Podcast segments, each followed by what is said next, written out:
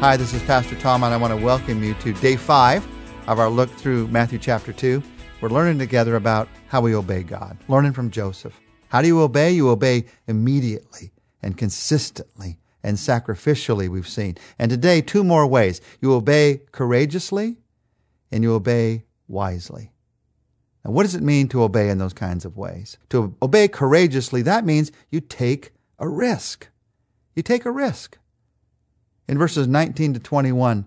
After Herod died, an angel of the Lord appeared in a dream to Joseph in Egypt and said, Get up, take the child and his mother, and go to the land of Israel, for those who were trying to take the child's life are dead.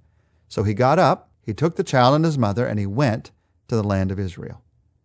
Here is Joseph. Joseph and Mary and Jesus, they're just getting settled in Egypt. And now he's told to go back to Israel. But Israel is where the danger had been.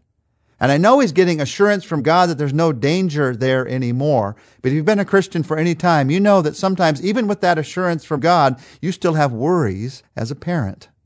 You still struggle with fears. This was a risk.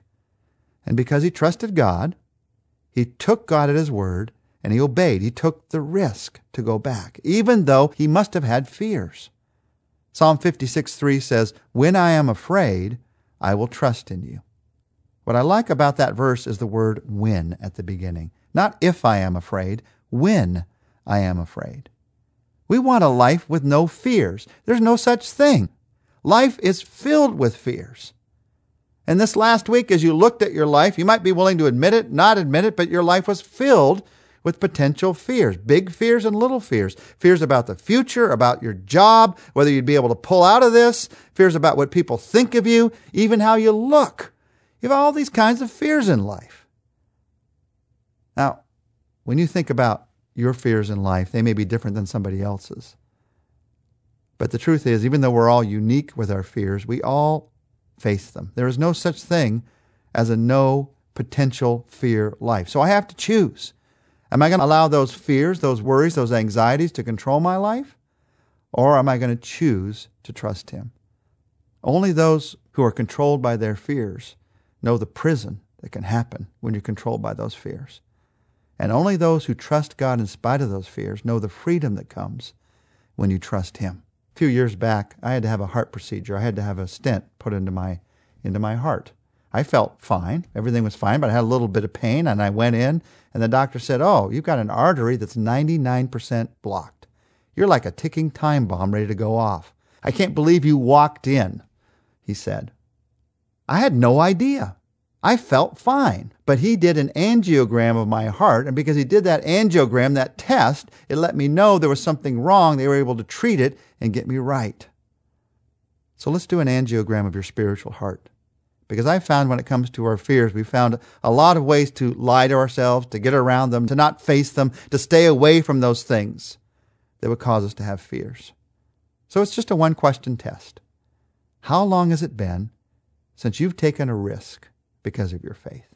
The risk to love someone, the risk to give, the risk to move out of your comfort zone, the risk to worship God in a way that you haven't worshiped Him before, the risk to trust God in a way that you haven't trusted Him before, the risk to obey God in a way that He's been asking you to obey for a long time, but you haven't been willing to take that risk. How long has it been since you've taken a risk because of your faith.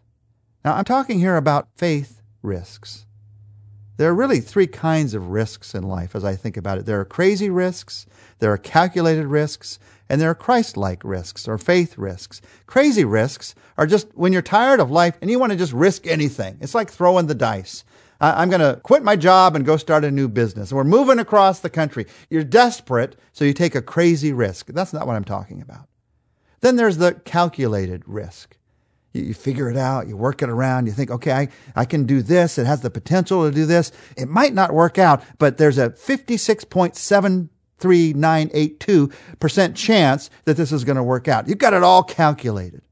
And I think it is good to count the cost. The Bible tells us to count the cost. But I'm talking not just about human logic here. It's not just about human logic. I'm talking about a faith risk. I'm talking about a Christ like risk. And when you think of a Christ like risk, what's the greatest risk that he took? He took the risk to serve. He took the risk to be born in Bethlehem, to give his life for us in teaching and in ministry, and then to give his life for us on a cross. Jesus took the risk to serve, trusting that our hearts would be drawn to him. Now, as God, he knew what would happen. So I, I know he, he did have some things that you and I don't have. But that's why it's a risk for us. You see, when I talk about risk, many times people think about how can I take a risk to make more money? And maybe sometimes you need to do that. Or how can I take a risk to become more popular? And maybe sometimes you need to do that. That's God's direction in your life. As long as it doesn't bring pride and it's God's direction, it can be a good thing. But that's not the greatest risk. The greatest risk is to take the risk to serve, to give of yourself to other people, to love someone else, to serve someone else. So, where can you take a Christ like risk? When's the last time you took a risk because of your faith?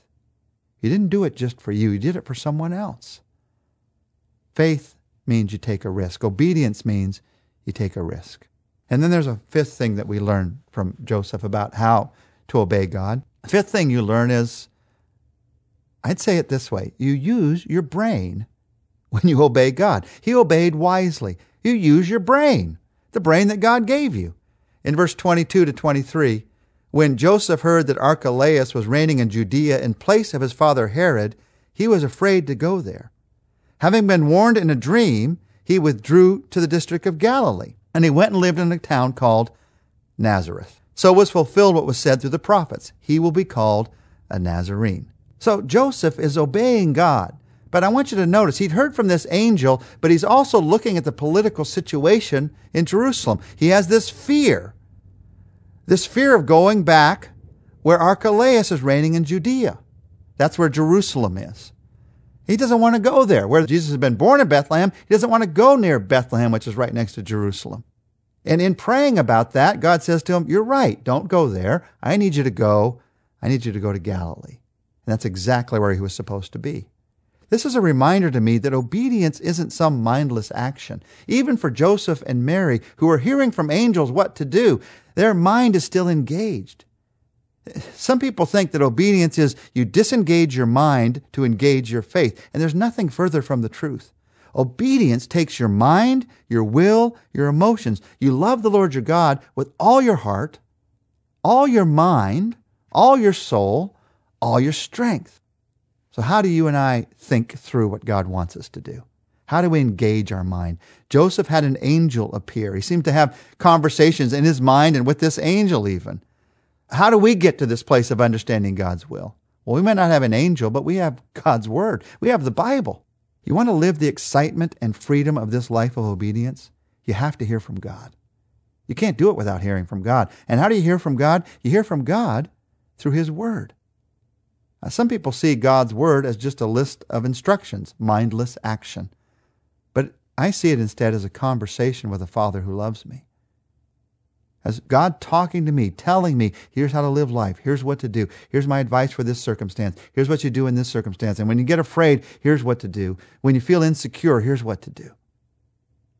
As you read, you might pray a prayer like Psalm 119:34. In the message paraphrase, it says, Give me insight so that I can do what you tell me.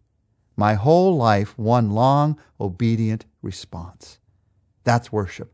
Your whole life, one long, obedient response to Him. That's obedience. That's combining the two things we've talked about these two weeks worship and obedience together.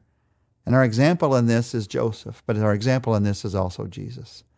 Because he was obedient to God's will, he gave his life for you. He gave his all for you. He followed the Father's instruction. Now, when you and I look at the cross, we don't see torture. We don't even see primarily death. We see love. We see God. We see obedience. So, what's your response going to be? 2 John 1 6 says, Love one another. There's a place to start. Who can you pray for right now? That's obedience. Who can you forgive after so many years? That's obedience. What small kindness can you do for someone this week? That's obedience. Let's take some time to pray together. Our Father, help us to learn from Joseph. Let the story of his life become the story of our lives. This kind of obedience, do it now. Keep on trusting. Let it go. Take a risk. using our brains to obey, Lord, immediately and consistently and sacrificially. We want to obey in that kind of way. We want to be those kind of people, to obey courageously, to obey you wisely. We want to be that kind of man, that kind of woman. So we ask that you would strengthen us to do this. And we ask it in Jesus' name. Amen. Well, next week, next week we're going to change up on things a little bit. We are beginning our Transform campaign at Saddleback Church. For the next seven weeks, we're going to be in that campaign for Drive Time Devotions, talking about your spiritual health. We're going to be reading the devotion so you can listen to them rather than read them. Some of you would rather listen than read. So you can hear them on Drive Time Devotions as you're on your way to work or wherever else. I wanted to start Matthew at the beginning of the year. So we did the first two chapters. Next seven weeks, we'll do the Transform campaign. Then at the end of that, we'll get back to Matthew with Matthew chapter three. So I am glad you've joined us for the beginning of Matthew. I'm glad you're going to be part of joining us for the Transform campaign. Whether you're at Saddleback or not, I know you'll benefit from those devotions. And I'm glad you'll be with us as we get back to Matthew in uh, seven, eight weeks. Thanks for being a part of Drive Time Devotions.